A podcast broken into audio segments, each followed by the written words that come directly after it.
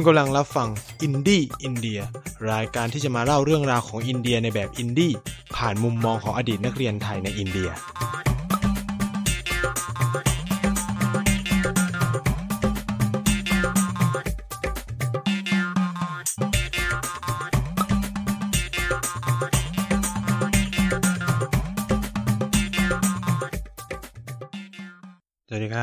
กลับมาพบกันอีกแล้วนะครับ กับรายการอินดี้อินเดียนะครับ ทุกวันอาทิตย์กับไนท์เช่นเคยนะครับแล้วก็เทปนี้เป็นเทปที่ 19 แล้วนะครับ อย่างที่เห็นเห็นกันอยู่นะครับ ก็สำหรับสัปดาห์นี้ก็ตามหัวข้อเรื่องเลยนะครับ เราจะมาคุยกันว่าด้วยเรื่องสงครามนะครับ ว่าจะเกิดอะไรขึ้นนะครับ ในขณะที่ทุกคนกำลังวุ่นวุ่นอยู่กับโควิดนะครับ มันดันมีเรื่องมีราวอ่า น่าสนใจของอินเดียกับจีนขึ้นมานะครับ ก็อย่างที่บอกก็คือว่าเราหายกันไปสัปดาห์หนึ่งเนาะก็ตั้งแต่นี้จนถึงประมาณสิ้นเดือนกรกฎาคมนะครับนายก็จะประมาณเนี้ยก็คือสัปดาห์เว้นสัปดาห์นะครับ อันนี้ก็บอกบอกไว้ก่อนเผื่อแบบใครตกใจเอ๊ะทำไมสัปดาห์นี้มันไม่มีอะไรประมาณเนี้ยก็คือ เราจะอยู่กันเป็นสัปดาห์เว้นสัปดาห์แล้วนะครับ เพราะว่า ภารกิจส่วนตัวแล้วกันเอ่อการศึกษานั่นเองนะครับ ก็มีเรื่องให้ต้องอาประหยัดเวลานิดหนึ่งนะครับ ในการต้องเขาเรียกว่าไม่สามารถที่จะทำเทปแบบทุกสัปดาห์ได้นะครับ ก็ขอกราบประธานอภัยนะครับ แต่ว่าจริงๆนายก็เคยบอกไปบ้างแล้วว่าจะอาจจะในปีนี้อาจจะเป็นแบบสัปดาห์เว้นสัปดาห์หลังจากที่มาเรียนหนังสือเนาะก็อะ เข้าเรื่องกันเลยแล้วกันนะครับ ก็คือว่าในช่วงนี้เนี่ยในระหว่างที่หลาย ๆ ประเทศเนาะกำลังแบบง่วนอยู่กับออไอโควิดสิบเก้าในบางประเทศก็อาจจะแบบดีขึ้นแล้วก็เป็นโชคดีนะนั่นก็คือรวมถึงประเทศไทยด้วยนะครับ ที่เราก็คือจัดการบริหารได้ค่อนข้างจะดีในระดับหนึ่งนะผมก็ว่าดีในระดับมากเลยแหละ ไม่ถึงระดับหนึ่งก็คือมากเลย เพราะว่าตอนนี้ผู้ติดเชื้อส่วนใหญ่ก็จะแบบ มาจากข้างนอกแล้ว ผมเข้าใจว่าแบบตอนนี้หลายคนแบบเริ่มกลับไปใช้ชีวิตปกติแล้วเพิ่งซึ่งแบบล่าสุดเว้ยคือ คืออันนี้อันนี้นอกเรื่องก็คือว่า ล่าสุดคือเมื่อประมาณเอ่อต้นต้นเดือนมิถุนาเอ้ประมาณปลายดิปลายปลายเดือนพฤษภาคมที่ผ่านมาเนี่ยก็คือนายได้มีโอกาสไปกินเลี้ยงก็คือหลังจากที่เขาผ่อนล็อกดาวน์รอบที่สามอะเนาะก็ไปกินเลี้ยง ไปกินเลี้ยง เพราะว่ามีเพื่อนคนหนึ่ง จะไปเรียนต่อต่างประเทศ ซึ่งผมก็แบบ เฮ้ย เอ้าถ้าสนามบินปิดอยู่มึงจะไปยังไงอะไรประมาณเนี้ยขอเออเออคุณ คุณจะไปเรียนยังไง เออ สนามบินมันปิดอยู่ ก็ได้รับความรู้ใหม่เหมือนกันนะครับ ก็คือว่า ถ้าประเทศปลายทางเนี่ยยังเปิดอยู่เนี่ย เครื่องบินถ้ามีเครื่องบินบินก็ยังบินได้นะ เออ แม้ว่าเราคืออย่างไทยก็คือไม่รับเข้าใช่ไหมก็คือปิดสนามบินไปเลยปิดแบบไม่รับขาเข้าเลยอะไรเงี้ย แต่ขาออกยังปกตินะก็คือเพื่อนผมก็คือยังบินไปได้นะครับ ตอนก็คือไปเรียนที่สวิตเนาะก็คือก็เดินทางไปได้นะครับ ก็เลยแบบเออ มันเป็นความรู้ใหม่เหมือนกันว่าเออการปิดเนี่ยมันไม่ได้ปิด ปิดแบบห้ามออกนะ มันปิดแค่ห้ามเข้า ก็คือแบบก็งงว่า เออ แล้วเครื่องบินมันจะได้อะไรวะก็คือ คือตีเครื่องมาเพื่อรับคนแล้วก็บินกลับประเทศเฉยๆอย่างเงี้ยหรอแล้วก็ตีเครื่องเปล่ามาอย่างนี้เหรอหรือว่าแบบไปรับหลาย ๆ ที่ อันนี้ผมก็ไม่ทราบนะครับ ก็จะเมาส์ก็แค่ว่าคือแบบไปกินอาหารก็คือแบบเราก็อยู่ชลบุรีอะมันก็คือชลบุรีเนี่ยไม่มีผู้ติดเชื้อมาตั้งแต่ ตั้งแต่ปลายเดือนเอ่อเมษาแล้วอะ ก็คือครบเดือนแล้วอะไรเงี้ยก็ค่อนข้างคือแบบเราดูในคลิป ในทีวีในข่าวอะไรเงี้ยใช่ไหมที่แบบโหหม้อสุกี้ไม่ต้องมีอ่าก้านมีนู่นโต๊ะนึงนั่งได้กี่คนชลบุรีไม่ใช่ คือต้องพูดที่ว่า คือเดินเข้าร้านไปเหมือนทุกอย่างปกติไม่ต้องแบบ คือปกติมากแค่ทุกคนใส่หน้ากากอนามัยเว้ยที่เหลือคือปกติมาก ความพีคกว่านั้นคือ แม่ค้าเด็กเสิร์ฟอะไรเงี้ย ไม่ใส่หน้ากากเลย คือพีคมากคือแบบอะไรวะ คือ ถ้าแบบแพร่ก็คือทุกคนก็คือติดกันหมด แค่นั้นแหละก็คือ คือนี่คือต่างจังหวัด อ่า คือผมเข้าใจว่าภาพที่เราเห็นทั้งหมดเนี่ย มันเป็นน่าจะแบบแค่กรุงเทพหรือเปล่าวะอะไรเงี้ย คือมาคือไปชลบุรีแล้วแต่จริงอำเภอผมอำเภอที่ผมไปกินเลี้ยงก็คือแบบมีมีผู้ติดเชื้อคนหนึ่งตั้งแต่แบบไอ้นี่มานะตั้งแต่มันระบาดมามีผู้ติดเชื้ออยู่คนเดียวอะไรเงี้ยก็โอเคแหละ ก็ถามว่ามันเป็นความ เขาเรียกว่าละหลวมไหมหรือเป็นอันนี้ไหมก็นะมันก็เป็นส่วนหนึ่งคือ แต่ผมก็เราก็พยายามป้องกันตัวเอง เช่น ผมก็มีเจลแอลกอฮอล์อะไรเงี้ย ก็คือจัดการตัวเองไปอะคือคนอื่นเขาไม่ป้องกันเราก็ต้องจัดการตัวเองประมาณนั้น แต่ก็คือมันก็ไม่ได้มีความเสี่ยงก็คือแบบไม่ได้นั่งก็คือนั่งล้อมวงกันกินข้าวสิบกว่าคนเว้ยในร้านส้มตำคือ ก็ทำได้ก็ไม่ได้มีอะไร แล้วก็ไปต่อด้วยร้านไปกินร้าน น้ำปั่นเพื่อนก็ปกติ คือทุกคนตอนนี้คือใช้ชีวิตกันปกติมากในจังหวัดผมนะครับ ในอำเภออำเภอหนึ่งที่อยู่ติดชาเชิงเซานะฮะก็ไปถ่ายเอาเองนะแล้วกัดก็คือปกติมากไม่มีอะไรเลย อันนี้ก็เมาให้ฟังว่า เออ มัน คือตอนนี้เราก็กลับมาใช้ชีวิตกันปกติแล้วนะก็ผมก็คิดว่าหลาย ๆ คนก็เริ่มเป็นแบบนั้นแล้วก็คือแบบไม่ได้แบบบางคนเผลอๆก็แบบไม่ใช้เจลล้างมือแล้วใส่แค่หน้ากากเฉยๆเลยประมาณนี้ก็คือแบบมันปกติมากแล้วอะไรประมาณนี้ครับเอ่อแต่ สำหรับอินเดียเนี่ยก็ต้องพูดว่ามันเป็นข่าว คือจะบอกว่าเป็นข่าวดีไหม ข่าวดีก็คือหายป่วยเกือบครึ่ง หรือคือผมจะบอกว่าหายป่วยเกือบครึ่งก็ไม่ได้ เพราะว่าตัวเลขของผู้ติดเชื้อมันเพิ่มขึ้นเรื่อยๆเพิ่มขึ้นเรื่อยๆนะใช่ไหมว่า ตอนแรก ๆ มันเพิ่มประมาณวันละพัน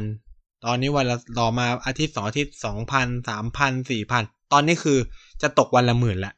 คือตอนนี้อินเดียเป็นเบอร์สามของโลกที่มีอัตราผู้ติดเชื้อรายวันสูงที่สุดนะ คือ แล้วคนหายป่วยประมาณครึ่งหนึ่งของคนที่เป็น เข้าใจปะมันก็มันก็จะทบทบทบทบกันไปกันมาประมาณนี้แหละ มันก็เลยแบบบอกไม่ได้ว่า เออ มันมันเป็นข่าวดีอะว่าอินเดียแบบหายป่วยสี่สิบกว่าเปอร์เซ็นต์ก็แต่คือตัวเลขผู้ติดเชื้อคุณเพิ่มขึ้นเรื่อยๆ แล้วก็ตัวเลขผู้เสียชีวิตตอนนี้คือ ตกวันสองร้อยห้าสิบ คือจะบอกว่ามันเป็นข่าวดีก็คงไม่ได้อะก็คือแบบก็ต้องดูกันต่อไปอะไรมาเนี้ยก็คือ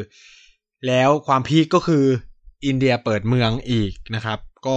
ไม่ทราบเหมือนกันว่ามันจะจัดการกันยังไงต่อไปนะครับ หรือ herd immunity แล้วคือปล่อยให้แบบแพร่กระจายกันให้เต็มที่เลยใครรอดก็รอดใครตายก็ตาย เพราะผมก็เข้าใจนะว่า ปิดเมืองต่อไปเนี่ย เศรษฐกิจก็เจ๊งคนก็อดตายอะ มันก็ ทำอะไรไม่ได้นะครับ แต่ว่าเคราะห์ซ้ำกรรมซัดของของอินเดียเนี่ยนั่นก็คือว่าเอ่อเจอปัญหาหลายอย่างซ้อนเข้ามาเยอะแยะมากมายนะครับเอ่อในช่วงประมาณหนึ่งเดือนที่ผ่านมาเนี่ย อินเดียเจออะไรบ้างผมจะไล่ให้ฟังเอ่ออินเดียเจอตั๊กแตนระบาดในภาคตะวันตกแล้วก็ภาคกลางนะครับ แล้วก็กำลังลุกลามไปภาคตะวันออก ซึ่ง มันส่งผลยังไงคำตอบคือมันทำลายธัญพืชทำลายแหล่งอาหารสำคัญของคนอินเดีย ซึ่งมีโอกาสเป็นไปได้ว่า อินเดียจะเจอภัย food security หรือความมั่นคงอาหาร จะเจอความท้าทายเรื่องนี้ต่อไป แน่นอนว่าการที่อินเดียเผชิญเนี้ยใครปลูกข้าวอยู่คุณเตรียมรวยได้เลย เพราะว่าราคาข้าวในตลาดโลกจะต้องพุ่งแน่นอนนะครับ อันนี้ใครผมก็ บอกเผื่อเกษตรกรไปด้วยนะครับว่า อาหารและสินค้าเกษตรจะขึ้นแน่นอน เพราะว่าอินเดียเจอตะกแตนระบาด มันก็จะทำให้อาหารไม่เพียงพอ ก็จะจาเป็นต้องนำเข้านะครับ แล้วก็แน่นอนก็คือ ข้าวที่อินเดียเคยส่งออกก็ต้องขายแค่ในประเทศ ฉะนั้นตลาดข้าวก็จะเป็นของพวกเรานะครับ อ่า อันนี้ก็บอกแนวโน้มไว้ก็คือพิดิกได้ประมาณนี้นะครับ ต่อมาอินเดียเจอไซโคลนสองลูก ในเวลา หนึ่งเดือนนะครับ ต้องบอกว่าในเวลาแค่ห่างกันแค่สองอาทิตย์ไซโคลนลูกแรกเป็นไซโคลนที่เรียกว่า super cyclone นะครับ คือระดับความรุนแรงมหาศาลมาก ความเร็วลม 200 กิโลเมตรอะ คือแรงมากนะครับ ขึ้นฝั่งที่รัฐเอ่อเบงกอลตะวันตก แล้วก็โอริโอริสสาหรือโอริยา แล้วแต่คนจะอ่านนะครับเอ่อชื่อว่า ไซโคนอัมพันนะชื่อมันน่ารักมากแต่มันไม่น่ารักเลยนะครับเวลามันขึ้น อีกลูกหนึ่งนากาซึกะนะเป็นไซโคนที่ขึ้นในฝั่งตะวันตก อันนั้นขึ้นในฝั่งตะวันออกนะไอ้ลูกแรกอัมพันเนี่ยไอ้ลูกที่สองเนี่ยขึ้นฝั่งตะวันตกแถวมุมไบแถวคุชลาดนะครับ ก็เจอเข้าไปสองลูก เหตุการณ์ที่สามอินเดียเจอกับแผ่นดินไหวติดต่อกันประมาณสามครั้งในสามพื้นที่ก็คือมณีปุระ นอยด้าแล้วก็ฮาร์ยานานะครับ เจอแผ่นดินไหวระดับประมาณสามสี่ห้าริกเตอร์นะครับ ก็เจอแผ่นดินไหวไป ก็ยังไม่มีคนเสียชีวิตอะไร นี่ก็คือเป็นภาพกว้างๆของภัยพิบัติที่อินเดียเจอนะในช่วงหนึ่งเดือนเท่านั้นเองนะ ส่วนภัยที่เกิดจากมนุษย์อ่าที่เราจะมาเล่ากันวันนี้นั่นก็คือ ภัยการสงครามนั่นเอง คือก่อนหน้าเนี่ยผมเพิ่งจะคุยไปเรื่องที่แบบจีนประกาศแมปใช่ไหมที่แบบเอารัฐอารุณาจันแล้วก็ดินแดนอักไซชินของอินเดียไปเพื่อตอบโต้สิ่งที่อินเดียทำนะครับ แต่ตอนนี้มันเริ่มมาเห็นผลในทางการเคลื่อนไหวแล้วมันไม่ได้แบบแค่ตีพิมพ์เป็นด็อกิเมนต์ครับ ตอนนี้คือเราได้เห็นการประทะกันของทหารจีนแล้วก็อินเดีย แต่ว่าเป็นประทะแบบใช้หมัดต่อยกันปาหินอะไรเงี้ย ซึ่งมันมีแนวโน้มว่าอาจจะนำไปสู่สงครามแบบจำกัดวงได้นะใช้ว่าแนวโน้มเฉยๆนะ ผมไม่ได้บอกว่ามันจะเกิดจริง ๆ นะ คือเขาก็พยายามคุยกันแหละ เพราะว่ามันก็ไม่มีฝ่ายใดได้ประโยชน์อะ่ะ คือทำสงครามมาไม่มันเสียกับเสียนะครับ คือคนชอบบอกว่าทำสงครามคนชนะเออได้เปรียบอะไรเงี้ย คืออย่าลืมว่าคนชนะก็อยู่บนซากศพ และงบประมาณจำนวนมหาศาลที่พังทลายไปนะครับ คืออเมริกาเนี่ยมันไม่ได้เสียอะไรนะครับมันก็คือตอนสงครามโลกครั้งที่สองเนี่ยคือต้องคุณต้องไปดูอังกฤษ อังกฤษชนะแล้วเป็นไง ก็เจ๊งเหมือนกันนะครับ คือต้องพูดอย่างนี้ว่าเออประเด็นปัญหาความมั่นคงเนี่ยมันก็ไม่ได้มันไม่ได้หายไปในยุคที่โควิดมันลำบาก มันก็ยังมีประเด็นพื้นที่พิพาทที่ร้อนระอุนะครับ แล้วก็ประเด็นปัญหาพื้นพาทระหว่างจีนอินเดียเนี่ยมันก็เกิดขึ้นได้เหมือนกัน เพราะว่าเหตุผลสำคัญเพราะว่าช่วงเนี้ยมันเป็นช่วงฤดู ร้อนเนาะมันเข้าสู่ฤดูร้อนนั่นหมายความว่า พื้นที่ที่เป็นดินแดนพิพาทเนี่ยมันอยู่ทางเหนือที่แบบติดเทือกเขาหิมาลัยนะน้ำแข็งมันก็ละลาย ฉะนั้นมันก็เริ่มแบบทหารที่แต่ก่อนอยู่ประจำตามเขตของตัวเองใช่ไหมประจำตามบังเกอร์อะไรเงี้ยก็เริ่มออกราดตระเวนพอเริ่มออกราดตระเวนเท่านั้นแหละก็เริ่มเห็นอะไรหลาย ๆ อย่าง เริ่มมีการมาเจอกันโดยบังเอิญบ้าง เพราะว่า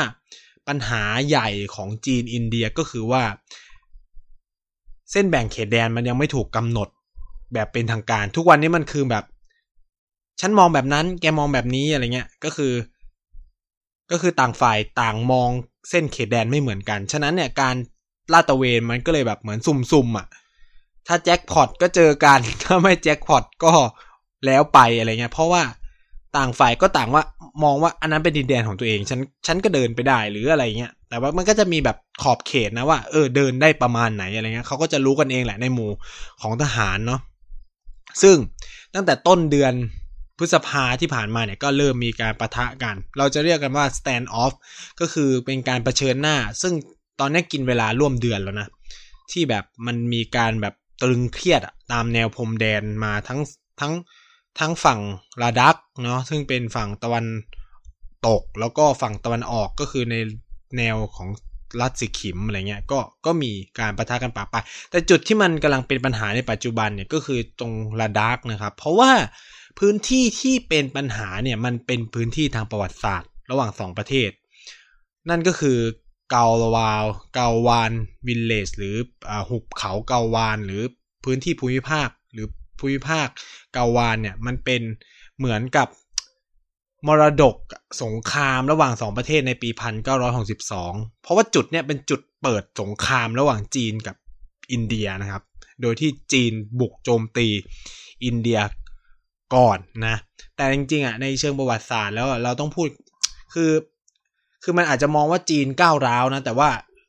เราในฐานะคนที่ศึกษาความมั่นคงระหว่างประเทศมันก็ต้องมองแบบสองด้านด้วยก็คือว่าเออหลังจากที่จีนเนี่ยยึดทิเบตได้ มันก็เกิดความหวาดระแวงซึ่งกันและกันระหว่างอินเดียกับจีนแหละ สิ่งที่เกิดขึ้นตามมาก็คือว่าพรมแดนมันไม่ไม่มีความชัดเจน ต่างฝ่ายก็ต่างกลัวว่าเออมันจะตัวเองจะเสียดินแดนตัวเองไปอะไรเงี้ย ก็เลย มีการผลักดันนโยบายมากมาย เช่น จีนก็สร้างถนนในเขตที่อาจจะมองว่าเป็นพื้นที่พิพาทนะครับ ส่วนอินเดียเองเนี่ยก็กลัวว่าจีนจะยึดดินแดนตัวเองใช่ไหมก็ออกนโยบายที่เรียกว่า forward policy หรือนโยบายแบบก้าวหน้านะครับ เพื่อที่จะ contain หรือเขาเรียกว่าอะไรอ้างอ้างสิทธิ์เหนือดินแดนพิพาทก่อน คือมันเป็น concept อยู่แล้วนะครับ เวลาคุณแบบ ต้องการจะได้อะไรใช่ไหมเหมือนอยากจะได้อะไร ก็ต้องเอาอะไรไปเป็นหลักฐานว่า เฮ้ย ฉันอยู่ตรงนี้มาก่อน ซึ่งนายกรัฐมนตรีอินเดียในเวลานั้นก็ใช้นโยบายนี้ก็คือส่งทหารไปสร้างบังเกอร์เว้ยไปสร้างบังเกอร์ ไปสร้างโพสต์ก็คือเหมือนกับว่าเป็นเป็นเหมือนกับจุดจุดทหารต่างๆเนี่ยในพื้นที่พิพาทไม่ว่าจะเป็นในรัฐอารุณาจันในราดักเองเนี่ยแต่ปัญหาที่มันเกิดขึ้นก็คือว่าไอ้บังเกอร์ ที่ทางอินเดียตั้งเนี่ย มันดันเลยออกไปจากสิ่งที่เราเรียกว่า dispute land หรือพื้นที่พิพาท มันเลยออกไปนะครับ มันเลยไปเข้าในดินแดนที่เป็นของจีน เออ คือต้องพูดอย่างนี้ว่า จีนกับคืออินเดียเนี่ยเขายึดเส้นสองเส้นสำคัญนะครับก็คือ เออ McMahon Line กับ Johnson Line คือ Johnson Line เนี่ยจะถูกใช้ในฝั่งตะวันตกก็คือทางลาดัก ซึ่งปัจจุบันคือคือมันปัจจุบันก็คือไม่ได้เป็นแบบนั้นแล้วกับ McMahon Line เนี่ยมันถูกใช้ในฝั่งรัฐอรุณาจัลซึ่งมันเป็นคือมันเป็นเหมือนสนธิสัญญาที่ทิเบตทำกับอังกฤษโดยที่โดยที่จีนไม่ได้ยินยอม ผมเคยเล่าไปเมื่อตอนก่อนหน้านั้นแล้วนะครับ ในในเรื่องที่จีนฮุบดินแดนอ,อ,อินเดียใช่ไหม แต่สิ่งที่เกิดขึ้นก็คือว่า ถ้าอินเดียยึดถือตามสนธิสัญญานั้นอะ อินเดียไม่ควรจะจะล้ำเลยจากแมกโมฮันไลไปถูกไหมครับ แต่ว่าหลักฐานทางประวัติศาสตร์มันชี้ให้เห็นว่า อินเดียดันไปตั้งโพสต์ของทหารเนี่ย เลยออกจากเส้นนั้นไป แล้วก็ปรากฏว่าจีนประท้วงนะครับ แต่ว่า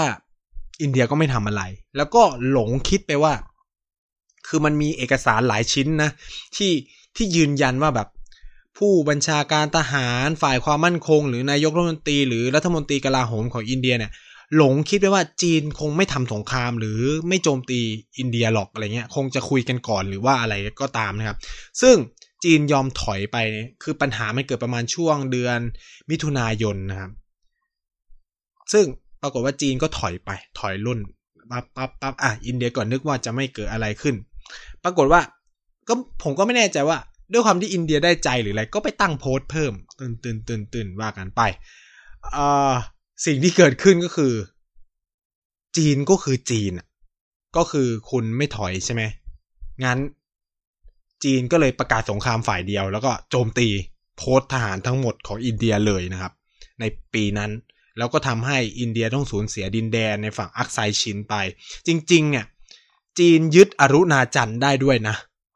เออ อันนี้ผมไม่ได้เล่าไปในเทปที่แล้ว จริง ๆ จีนยึดอรุณาจันไปด้วย แต่ว่าด้วยความที่มันมีความยากลำบากในการเขาเรียกว่าดำรงรักษาทหารในบริเวณนั้นไว้เนี่ย จีนก็เลยตัดสินใจล่าถอยกลับไปนะครับ เพราะว่าการส่งสเสบียงอะไรเงี้ยก็ลำบากเพราะมันข้ามเขาหิมาลัยมาใช่ไหมล่ะ คนถามว่าทำไมจีนถอยคำตอบง่ายๆ ก็คือว่าอเมริกามาช่วยอินเดีย แค่นั้นเลยนะครับ ไม่ต้องพูดยากเพราะว่าจีนก็คงไม่อยากมีเรื่องกับ อเมริกา เพราะว่ามันก็วุ่นวายกับประเด็น ตอนนั้นมันมีประเด็นเรื่องคิวบาใช่ไหมมีประเด็นเรื่องเกาหลีเหนือเกาหลีใต้ มีประเด็นเรื่องไต้หวันอยู่แล้วอะไรเงี้ยจีนก็คงไม่อยากจะวุ่นวายกับอเมริกาก็เลยยอม ก็เลยถอยไปนะครับเอ่อแต่นั่นก็ไม่ได้จบแค่นั้นในปี 1967เนี่ยมันก็มีการทำ มันก็เกิดการประทะกันมีการประทะกันแต่ครั้งก็คือใช้อาวุธปืน ซึ่งตอนนั้นเนี่ยจีนก็เป็นฝ่ายต้องล่าถอยกลับไปนะครับ ก็เสียทหารมากด้วยอะไรเงี้ยก็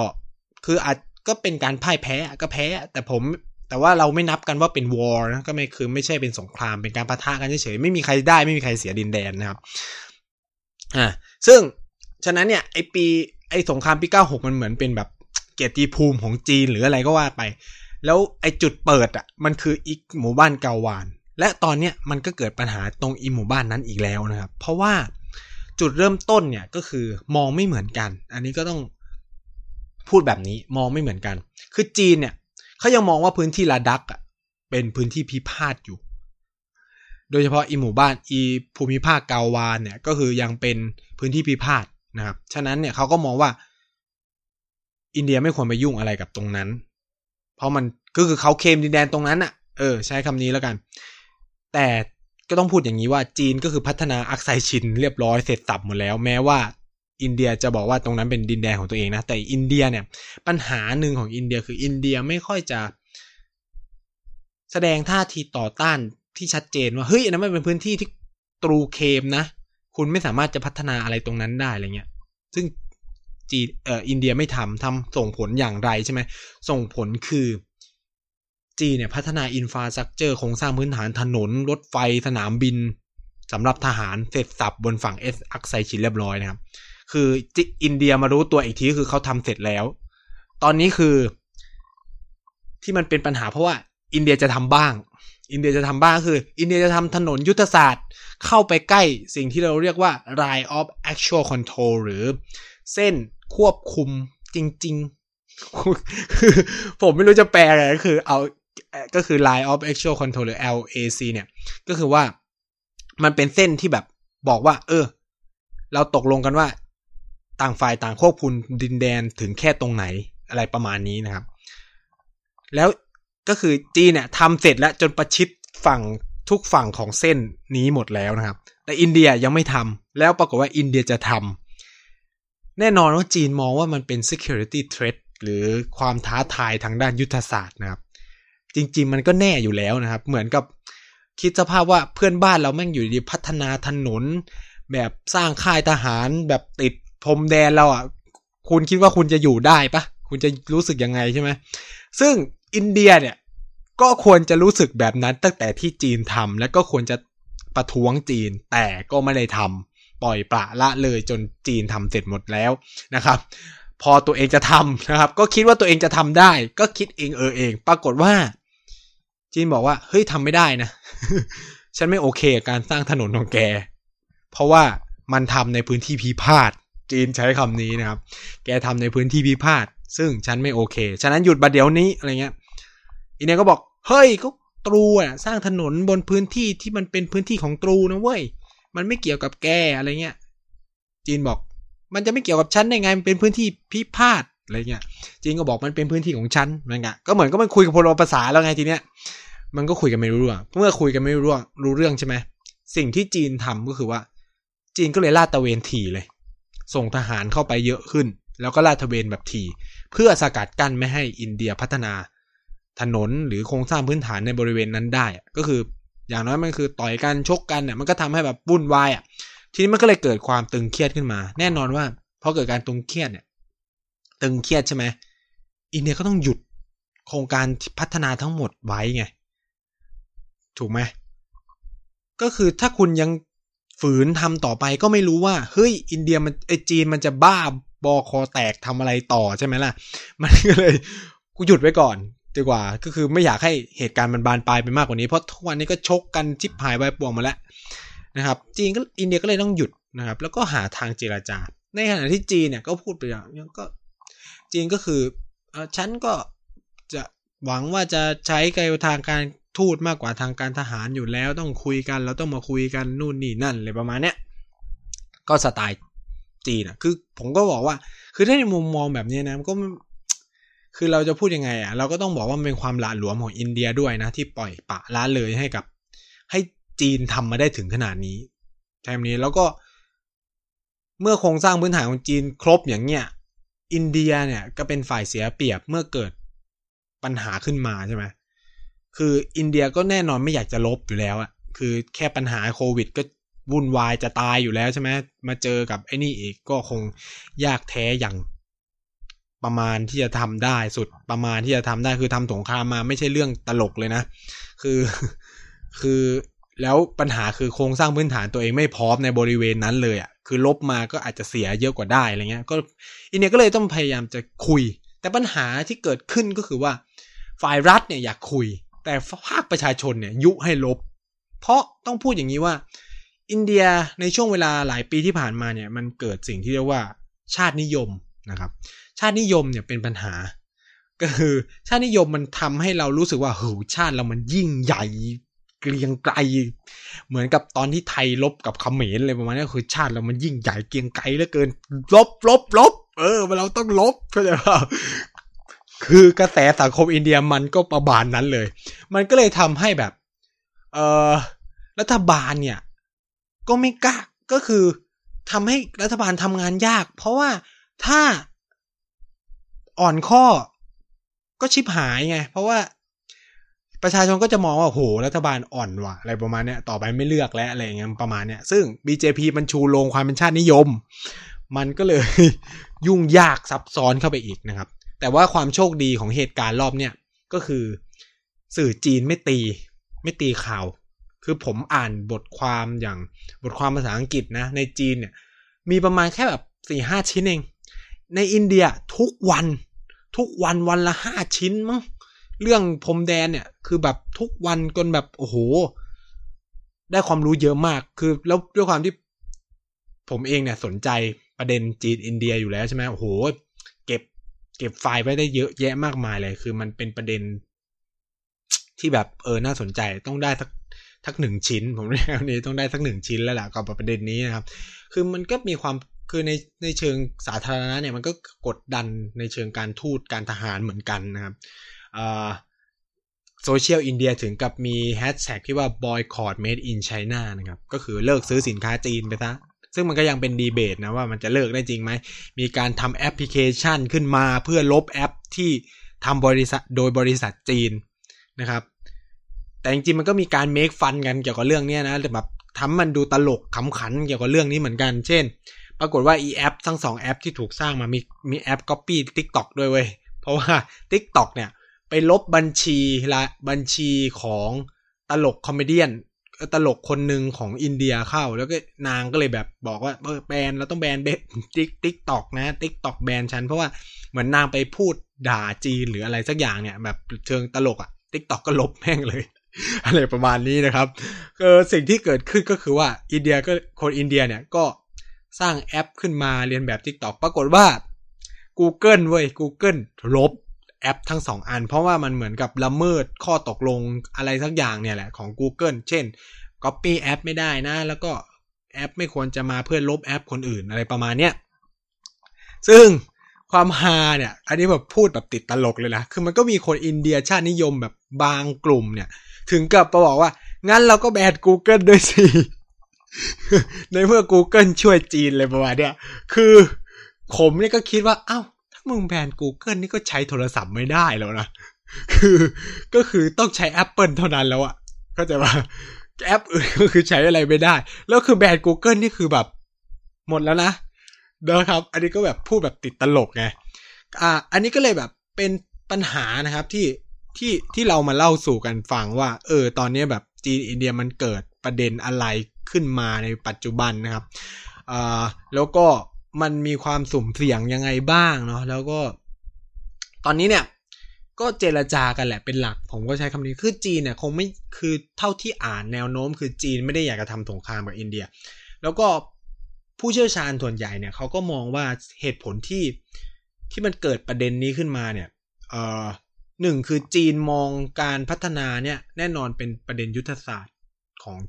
ความมั่นคงของจีนว่า เออมันมันเป็นเหมือนกับว่าภัยคุกคามนะที่ที่จีนไม่โอเคกับการทำสิ่งเหล่านี้นะครับ เพราะว่าการมาของถนนเนี่ย มันไม่ได้แค่รถชาวบ้านวิ่งไงรถถังก็วิ่งได้ รถกองทัพก็วิ่งได้ มันก็ทำให้อิน คือจีนก็คงไม่อยากให้อินเดียพร้อมอะ ผมก็ต้องพูดคำนี้ว่า เออ จีนก็ต้องหวังให้ตัวเองได้เปรียบในเชิงยุทธศาสตร์ ความมั่นคงอยู่แล้วนะครับ เช่นเดียวกันกับอินเดีย อินเดียก็หวังว่า ตัวเองจะพัฒนาสิ่งนี้เพื่อให้ตัวเอง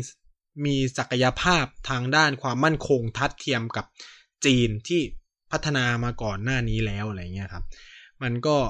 มองเป็นสองมุมอย่างนี้ก็วันนี้เออเมื่อวานต้องใช้คำนี้ว่าเมื่อวานเนี่ย ซึ่งเป็นวันเสาร์ใช่ไหมคือ ผู้บัญชาการทหารของทั้งสองฝั่งเนี่ยเขาก็มีการจัดประชุม conference กันอย่างเป็นทางการครั้งแรกนะครับ เพื่อจะคุยถึงเรื่องนี้นะครับซึ่ง แน่นอนว่านักวิเคราะห์ส่วนใหญ่อะมองว่าผลที่จะเห็นในตอนแรกเลยก็คือว่าอาจจะเป็นการยกเลิกการเขาเรียกว่าราตะเวนของทั้งสองฝ่ายเพื่อลดความตึงเครียด นั่นคือกลับฐานนะครับอพอทุกคนกลับฐานเนี่ยทหารไม่ลาตะเวนไม่ปะกันโดยบังเอิญมันก็ไม่ตีกันใช่ไหม มันก็จะลดความกระแสหรือคลิปหลุดออกไปนู่นนี่นั่นอะไรเงี้ยคือ ตอนเนี้ยคือคลิปอะมันหลุดออกมาจากฝั่งอินเดียเยอะนะครับ ผมคิดว่ามันหลุดประมาณสองสามคลิป แล้วตอนนี้ก็เข้าเข้าใจว่าอาจจะโดนคุมแล้วคือคือคือคิดสภาพว่ากองทัพยังไม่อยากจะคาลิฟายอะไม่อยากจะบอกว่าเฮ้ยนี่เป็นคลิปจริงอะไรประมาณเนี้ยอันนี้ก็แสดงให้เห็นความกังวลของฝ่ายอินเดียเหมือนกันนะครับ ว่า ว่าตัวเองก็ไม่ได้อยากจะมีปัญหาอะไรกับจีนตอนนี้นะครับแต่ผมคิดคือในมุมมองเนี่ยมันก็น่าจะมองได้ว่าเออจีนก็พยายามขู่แหละ ก็พยายามขู่อินเดีย ก็ต้องใช้คำนี้ว่าใช้ขู่แหละ ก็ก้าวร้าวพอสมควรโดยสไตล์นะครับ เพราะว่าประเทศนี้เป็นประเทศอะไรที่ผมพูดได้เลยว่าเรื่องดินแดนเนี่ย sensitive sensitive มากมาก ผมพูดเลยว่าเป็นอะไรที่ยอมไม่ได้อะไรเงี้ย ซึ่งก็เป็นกับประเทศที่เป็นชาติ นิยมทุกคนอะไรเงี้ยอ่าซึ่งเขาถ้าเขามองว่าอันนี้แบบเฮ้ยมันสูงเสี่ยงต่อดินแดนของเขานะ จัดทันทีบอกเลยว่าจีนจัดทันทีนะครับ แต่ว่าอินเดียนี่ก็จะมีความเป็นลักษณะที่แบบมีมิตรจิตมิตรใจบ้างนะใช่ว่ามีโดยเฉพาะกับคนใหญ่คนโตนะครับ โดยเฉพาะอย่างจีนเนี่ยก็คงจะแบบ อินเดียก็คงไม่อยากจะมีเรื่องด้วยด้วยแหละ ก็ไม่พูดอะไรนะครับ คือปัญหาของเหตุการณ์เนี่ย หลายคนเนี่ยเอาไปเปรียบเทียบกับเเมื่อปี 2017 ที่เป็นในพื้นที่ของโดกรัมนะครับ ซึ่งเป็นไตรจังชันหรือเป็นแบบเราเราเรียกกันว่ามันเป็นเหมือนแบบจุดสามแพ่งระหว่างภูฐานอินเดียแล้วก็จีน คือตอนนั้นเนี่ยเหมือนคล้าย ๆแบบนี้เลยค่ะมันต้องบอกว่าไม่เหมือนแล้วกัน มันมันเป็นการทำถนนเหมือนกัน อ่า เป็นการทำถนนเหมือนกัน แต่ว่าจีนทำถนนในพื้นที่พิพาท นะครับ ใช่ว่าในพื้นที่พิพาทที่ยังไม่ได้แบบเคลียร์กันเออทำให้อินเดียเนี่ยประท้วงนะครับ อ่า เท่ากับว่าอินเดียเป็นฝ่ายประท้วงนะ รอบนั้นเนี่ย แต่รอบเนี้ยมันเป็นฝ่ายจีนประท้วงอินเดียทำถนน ฉะนั้นเนี่ย ปัญหาจะจบก็ต่อเมื่อ อินเดียไม่ทำถนนถูกไหม อย่างโดกรัมเนี่ยมันจบเพราะว่าจีนหยุดทำถนนนะครับ อย่างไรแต่ความจีนก็คือกูยอมถอย และหลังจากนั้นก็ค่อยๆ แอบมาทำซึ่งถนนคือมันมีภาพถ่ายทางดาวเทียมที่หลุดออกมาก็คือว่า ถนนเหมือนจะนะครับ เหมือนจะเสร็จแล้ว ที่แอบแอบทำมา แล้วความความปัญหาของแผ่นดินตรงนั้น คือมันเป็นพื้นที่พิพาทระหว่างจีนกับภูฐาน ไม่ใช่จีนกับอินเดีย แต่แค่อินเดียกังวล ว่าถนนนั้นน่ะ มันจะเข้ามาใกล้คอไก่ของตัวเองในพื้นที่ภาคตะวันออกเฉียงเหนือ เหมือนกันเด็ผมบอกเลยว่า อันเนี้ยเป็นความคอนเซิร์นเกี่ยวกับเรื่อง ยุทธศาสตร์ความมั่นคงเหมือนกันนะครับ อันนี้ก็จะเป็นมุมมองของฝ่ายของปัญหาสองรอบนี้นะครับ ก็ในความคิดผมก็คิดว่าคงต้องคงคุยกันอะ ก็คงไม่อยากจะรบกันหรอกเขาคงไม่รบ แต่ก็คือตอนนี้คือทหารทั้งสองฝ่ายคือพร้อมนะ จีนนี่คือส่งปืนยงปืนใหญ่รถถัง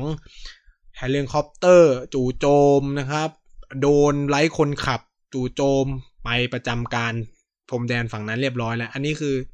ออกทางฝั่งข่าวจีนด้วยนะ ส่วนฝั่งอินเดียเนี่ยก็พร้อมเหมือนกันส่งทหารอาวุธอะไรเงี้ยไปครบหมดแหละนะครับ ก็ก็หวังแค่ว่าอย่าตีกันเลยนะครับ ผมหวังอย่างนั้นนะครับเพราะว่าไม่มีอะไรดีขึ้นมาหรอกนะครับ อันนี้เราก็ คุยมาขนาดนี้ก็หวังว่าหลาย ๆ คนคงจะได้เข้าใจประเด็นปัญหา พิพาทระหว่างจีนอินเดียในปัจจุบันที่มันอาจจะนำไปสู่